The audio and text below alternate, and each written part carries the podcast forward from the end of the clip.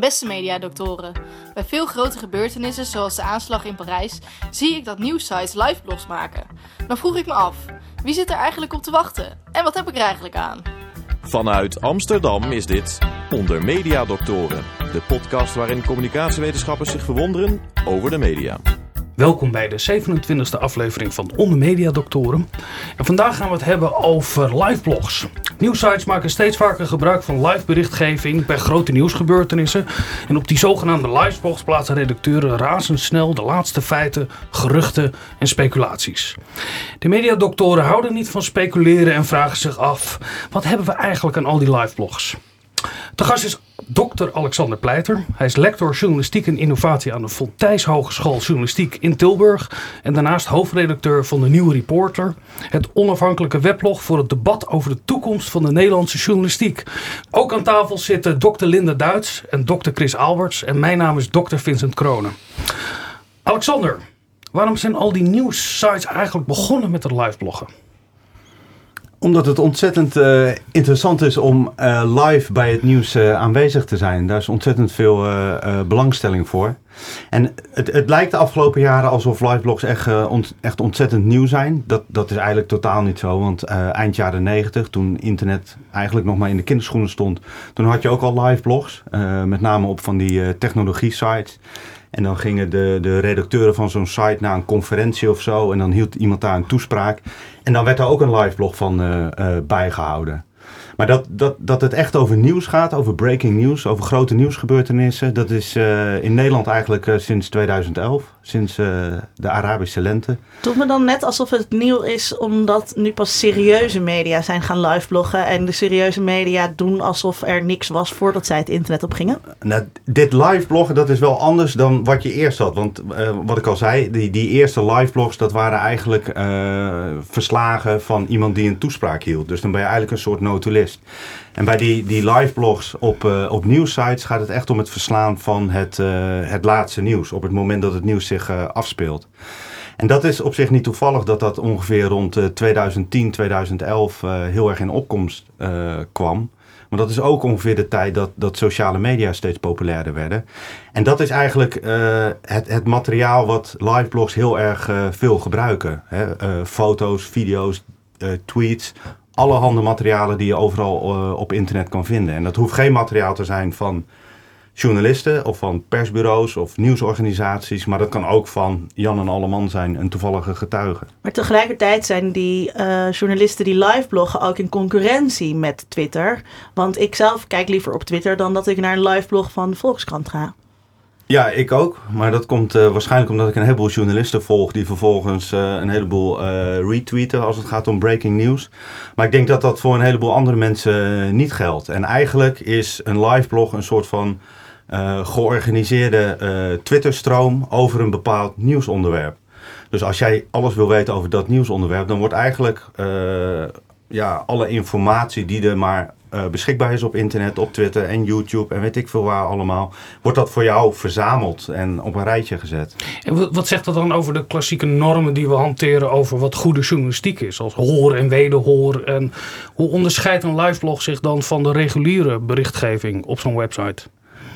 Ja, daar kun je twee antwoorden op geven. Uh, het eerste antwoord is dat die journalistieke normen minder belangrijk zijn op een live vlog. Om, omdat snelheid daar heel erg belangrijk is. Dus je gaat niet eerst uitgebreid alles controleren voordat je het erop zet. Uh, maar ik moet zeggen, nieuwsorganisaties zijn daar wel heel erg terughoudend in. In die zin dat ze er wel heel vaak bij zetten van dit gerucht doet de ronde, maar we weten niet zeker of het klopt. We hebben geen bevestiging, we hebben het niet gecontroleerd. Tweede antwoord dat je erop kan geven is dat het niet zozeer uh, het kenmerk is van live vlogs, maar veel algemener het kenmerk is van live verslaggeving. Als je op televisie en radio uh, naar live verslaggeving gaat kijken en luisteren, dan zie je hetzelfde verschijnsel. Uh, ik, ik, geef, ik gaf altijd het voorbeeld van aan, aan, mijn studenten het live verslag van de moord op, op Theo van Gogh. Prachtig voorbeeld urenlang was eh, de NOS bijvoorbeeld eh, aan, het, eh, aan het uitzenden, terwijl ze eigenlijk heel weinig wisten. En dan kwam je dezelfde soort informatie tegen. Van we hebben gehoord dat en bronnen zeggen dat. En daar in de verte zie ik eh, een blauwe tent staan, maar ik weet ook niet wat er aan de hand is. Dus eigenlijk is het veel meer een kenmerk van live verslaggeving dan specifiek van, van live blogs. En wat verklaart dan waarom mensen ervoor zouden kunnen kiezen om een live blog te volgen op een website en niet naar televisie te kijken bij een grote nieuwsgebeurtenis? Dat is een goede vraag. Dat is eigenlijk heel makkelijk te beantwoorden, omdat een heleboel mensen eh, op kantoor zitten, aan het werk zijn en daar geen televisie hebben. En dat is eigenlijk altijd het geval geweest. Internetnieuws eh, wordt eigenlijk voornamelijk tijdens eh, kantooruren gevolgd. De, de, de piekuren voor nieuwsites liggen overdag als mensen aan het werk zijn. Ja, ik vind dat zelf heel interessant. Het is ontzettend ritueel mediagebruik eigenlijk. Zo'n live blog eh, eh, checken. Mensen hebben het gevoel dat ze er echt in zitten en er echt bij betrokken zijn. Maar het is ook wel heel erg gebonden aan de context waarin ze zijn en met wie ze zijn. Eh, zo blijkt uit onderzoek dat mensen het heel fijn vinden dat ze dan met collega's op het werk op de hoogte zijn en dan de nieuwtjes kunnen delen. Maar is het ook zoiets banaals als dat je op je werk zitten mensen vaak achter een computer, dat het toch geaccepteerder is op de werkvloer om een live blog te volgen dan dat je televisie gaat kijken, wat je natuurlijk ook prima op je Het beeldscherm is veel kan doen. indringender natuurlijk als er geluid eh, eh, en beeld is. En bovendien, bewegend beeld valt ook veel meer op dan wanneer je tekst zit te lezen. Maar het is toch heel simpel. Ik bedoel, als je kijkt naar die live verslaggeving op tv. eh, het is precies wat Alexander zegt. Dan zit je uren te kijken naar iets en eigenlijk is er helemaal niks bekend. Terwijl bij zo'n live blog. Dat is in ieder geval, want ik bedoel, zoveel informatie staat er nou ook weer niet op. Je kunt dat één keer lezen en dan kun je ook gewoon door met je werk. Ik bedoel, terwijl bij die tv, ja, er is elk moment een seconde zou er iets nieuws kunnen komen. Maar in 99,9% van de gevallen komt er op tv natuurlijk helemaal niks nieuws. Dan zit je te kijken naar iets wat je al 15 keer gezien hebt. Dat is een heel interessant punt inderdaad. Je kunt veel makkelijker zo'n pagina F5'en en zien, oh er is niks nieuws bij, dan dat je televisieinformatie moet filteren. Want dan ga, mis je veel sneller iets. Nou, televisie heeft een hele noodzakelijke flow, is lineair. Hè? En een, een live blog, als er niks te melden is, dan hoef je ook niks te melden. Is Ja, dat je- een verschil, Alexander? Ja, je kunt tussendoor gewoon weer aan het werk gaan natuurlijk. Je kunt een half uur werken en dan ga je weer op dat live blog kijken eh, of er iets, eh, iets bij is gekomen. Linda, je hebt een item gemaakt. Laten we overschakelen naar Hilversum. Welkom terug. We zitten zo'n 45 minuten in het liveblog en onze journalist krijgt het niet cadeau. Er staan inmiddels zes berichten op de site met nog twee in draft in het CMS. Hij kijkt nu op Twitter. Hij checkt de fiets van een collega ter plaatse. Er lijkt iets nieuws te zijn. Een foto. Is het een foto? Een foto van de plaats? Hij klikt, het is een foto. Rechtermuisknop en save. Ondertussen staat TweetDeck niet stil. Ook de geopende Twitterfeed van een betrokken blogger scrolt hij door. Dubbele monitor, snel een blik op Reuters. Is er iets nieuws? Nog niks nieuws. Hij neemt een beslissing. Hij belt de collega ter plaatse. Waarvan is de foto? Is er context? Is er duiding? Zijn er nog ontwikkelingen? Op de achtergrond werpt hij een blik op Al Jazeera. Met zijn vrije hand ververst hij zijn YouTube-zoekpagina. Het ligt even stil, maar dat betekent niet dat er niets kan gebeuren. Er kan nog van alles gebeuren. Onze 31-jarige journalist met ervaring bij NRC Handelsblad weet dat maar al te goed. Er gebeurt iets. Hij plaatst de foto in het CMS. Korte context erbij. Publish. En door. Zoeken op relevante artikelen nu. Een volgend bericht gaat zijn, lees ook dit interessante artikel. Hij speurt, kijkt op blogs, kijkt op live-blogs. Het blijft internationaal nieuws. Dan tap je een hele nieuwe bron aan bronnen aan. En jawel, hij vindt iets. Een thinkpiece. Niet zomaar een thinkpiece. Een thinkpiece van een gerenommeerd verslaggever die jaren in de regio werkte. Hij gaat het CMS in. Klik nieuw bericht. Een korte tekst, drie zinnen, blokcitaat, linkje invoegen. Check typfouten. Gaat goed. Oh wacht, is dat een DT-fout? Controleer. Denk na. Kofschip. Nee, het is geen DT-fout. Zijn hand vol overtuiging op de muis. Hij richt.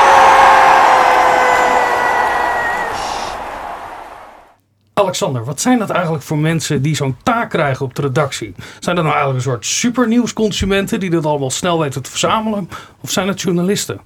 Nee, dat zijn wel echt, eh, echt journalisten. Want ja, je moet toch eh, iets van een beoordeling doen van die eh, informatie. En als je goede livebloggers hebt, die eh, zeggen niet alleen van eh, we hebben nog geen bevestiging, maar die proberen ook echt wel dingen eh, zo snel mogelijk eh, te controleren. En eh, ik, ik vind het mooie aan die liveblogs ook wel dat, dat, dat het een soort van ja, eh, fluïde vorm van journalistiek is. Omdat normaal gesproken eh, werken alleen de journalisten van het eigen medium mee aan een, aan een publicatie. Dus alleen journalisten van NRC schrijven voor NRC Handelsblad, bij wijze van spreken. Maar bij, bij zo'n liveblog zie je heel vaak dat, dat, dat, dat er informatie wordt gebruikt van eh, allerhande mensen, ook van allerlei andere journalisten. Dus in een live blog op de website van NRC eh, komen ook tweets en eh, tweets van een journalist van RTL Nieuws bijvoorbeeld en een filmpje van eh, NOS. En nou ja, alle, alles wordt eigenlijk bij elkaar gebracht als het maar relevant is. Linda. Ja, het gaat dus over nieuws bij elkaar brengen. Dus het gaat veel meer over cureren dan over verslag doen. En dat is wel interessant.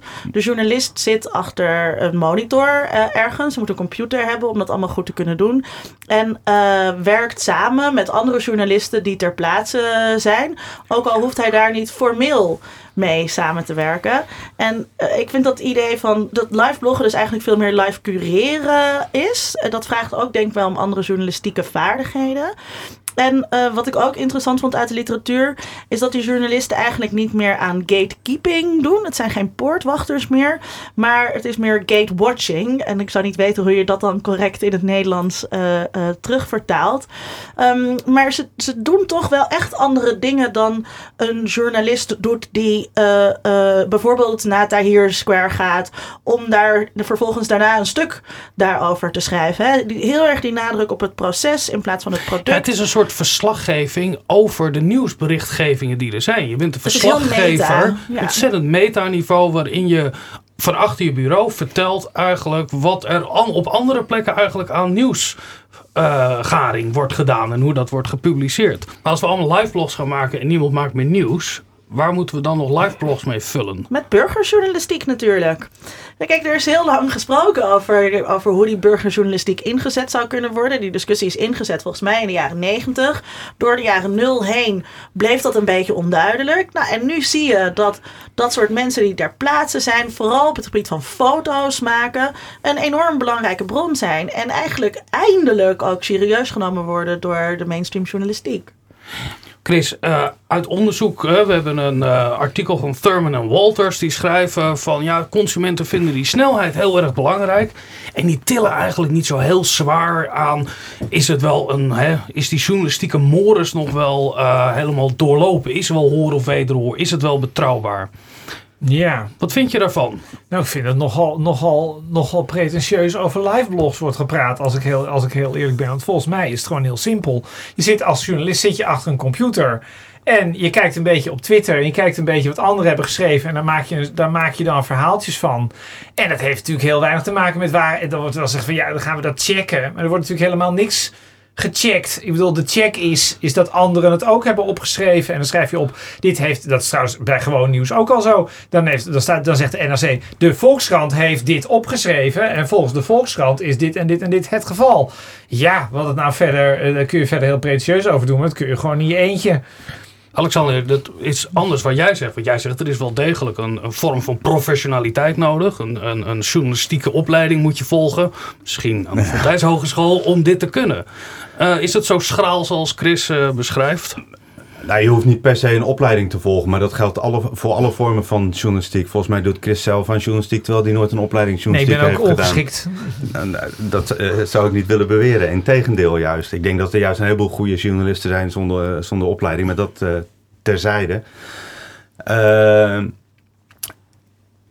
voor een deel klopt het wel wat, Chris zei. Dat, dat heb ik ook de hele tijd gezegd. Dat, dat het in feite ook, ook het op een rij zetten is van alles wat, wat er maar beschikbaar is. En er zitten ook een heleboel eh, geruchten bij. eh, inderdaad. En, en, en eh, foutieve informatie die misschien pas na twee dagen als, als, rechtgezet wordt. Maar er is ook natuurlijk eh, op het moment dat er iets gebeurt, eh, een bomaanslag of zo, dan is er natuurlijk ook wel gewoon informatie eh, aanwezig die je. Maar dat kan komt op geven. mij een beetje gek over. Want ik bedoel, vinden mensen het niet zo belangrijk of het klopt of niet. Nee, maar ik bedoel, dat- die journalisten zijn juist bij die live blogs relatief transparant over dat het, dat het geruchten zijn. Ja, Dus- maar dat, dat is eh, de, de betekenis die nieuws heel vaak voor mensen heeft. Dat, dat het eh, feit dat het, dat het echt helemaal waar is, soms helemaal niet zo eh, belangrijk is. Ik las toevallig gisteren een, een, een onderzoek eh, dat ging over het verspreiden van geruchten op, eh, op Twitter. En daar geldt hetzelfde voor. Mensen eh, retweeten heel makkelijk als ze een of ander sterk verhaal op Twitter tegenkomen. Of een gerucht van, ja, er zijn bij Charlie Hebdo misschien wel eh 50 eh, doden gevallen. Op dat moment maakt het helemaal niet uit dat ze het niet zeker weten. Dat, dat, dat het gerucht er is, is al reden genoeg om het, eh, om het rond te sturen. En ja, dat heeft ehm, te maken met een soort van ja, bizarre nieuwsgierigheid die inherent is aan, aan de mens. We horen dat er iets gebeurt en vervolgens willen we alles weten uh, wat er maar is. En of het nou klopt of niet, we willen het allemaal, allemaal, uh, allemaal weten, allemaal horen. Is het wordt tijd dat we gaan luisteren naar een echte live blogger. Met wie heb je gesproken? Uh, met Bas Paternotte.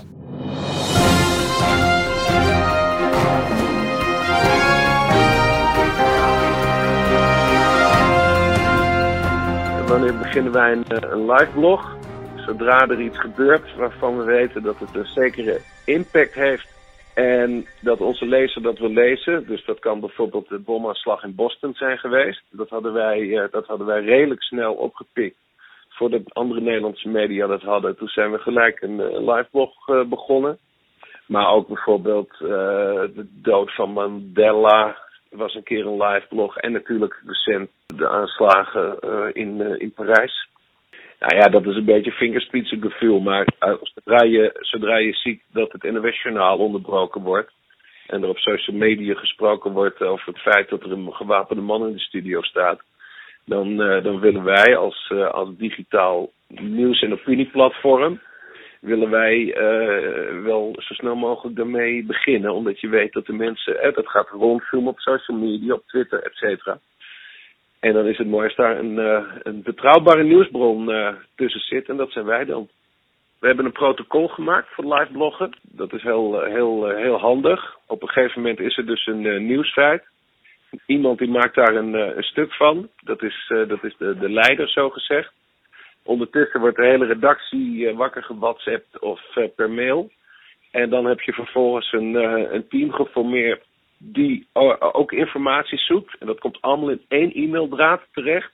En degene die zeg maar het, het project leidt, dus het liveblog leidt en het zelf tikt en de updates doet, die pakt daar dan uit wat, hij, wat, hij, wat hij nodig vindt en maakt ook gelijk een selectie. Want je hebt bijvoorbeeld wel eens, uh, dat was met die aanslag in, uh, in Boston. Toen was er een New Yorkse krant, ik weet niet hoe die heet, maar die staat niet heel erg bekend als betrouwbaar. En die kwam met de meest wilde verhalen. En toen degene die dat blog schreef, die heeft toen de beslissing genomen, nou dat gaan we niet publiceren, want dat is nog niet duidelijk genoeg. Nou ja, en zo bloggen we dan de hele tijd door totdat het evenement voorbij is. Ja, hoe weet je wanneer iets is afgelopen? Dat, dat, dat, dat, dat, dat merk je gewoon met de aanslag op het MH17 zijn we volgens mij toen om twee uur s morgens gestopt. Omdat er toen nergens meer reacties kwamen, ook niet vanuit Den Haag. En ja, op een gegeven moment met die, uh, met die toestand uh, bij de NOS, met die verwarde man. Ja, toen werd op een gegeven moment het Mediapark vrijgegeven. Nou, dan weet je ook dat je klaar bent. Dat is dan zeg maar het laatste bericht van je liveblog. De post online is heel goed doorgedrongen op social media. En dan Twitter, Facebook en dergelijke zaken. En de lezer weet volgens mij dat ze van ons, op ons kunnen rekenen dat we met een shitload aan updates komen. Met betrouwbare, goede informatie. En dan zie je dat die, die bezoekcijfers, die schieten omhoog. Dus ja, het, het moet gewoon een beetje een goede mix zijn. Het moet interessant zijn, het moet feitelijk zijn. En je moet ja. alles eruit halen wat erin zit. En dat is qua internet dus ook veel foto en, uh, en, en video.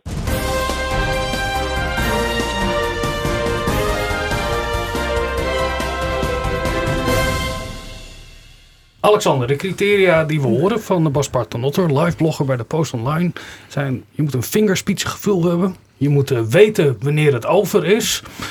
Uh, nieuwscriterium is als NOS uh, het brengt, dan gaan wij het ook brengen, maar ze brengen het wel betrouwbaar. Wat vind je ervan? Nou, ik vind dat, dat hij het op zich prima verwoordt. Hij, hij uh, geeft ook duidelijk aan dat zij niet zomaar alles uh, publiceren, maar echt wel een selectie maken. Dus kijken of het, uh, of het klopt. En er zijn ook wel allerlei trucjes voor als je daar een beetje bedreven in bent. Je kunt bijvoorbeeld achterhalen of tweets van een bepaalde locatie komen. Dus daar kun je bijvoorbeeld zien of iemand daadwerkelijk getuige is of de, de, de boel probeert te besodemieteren.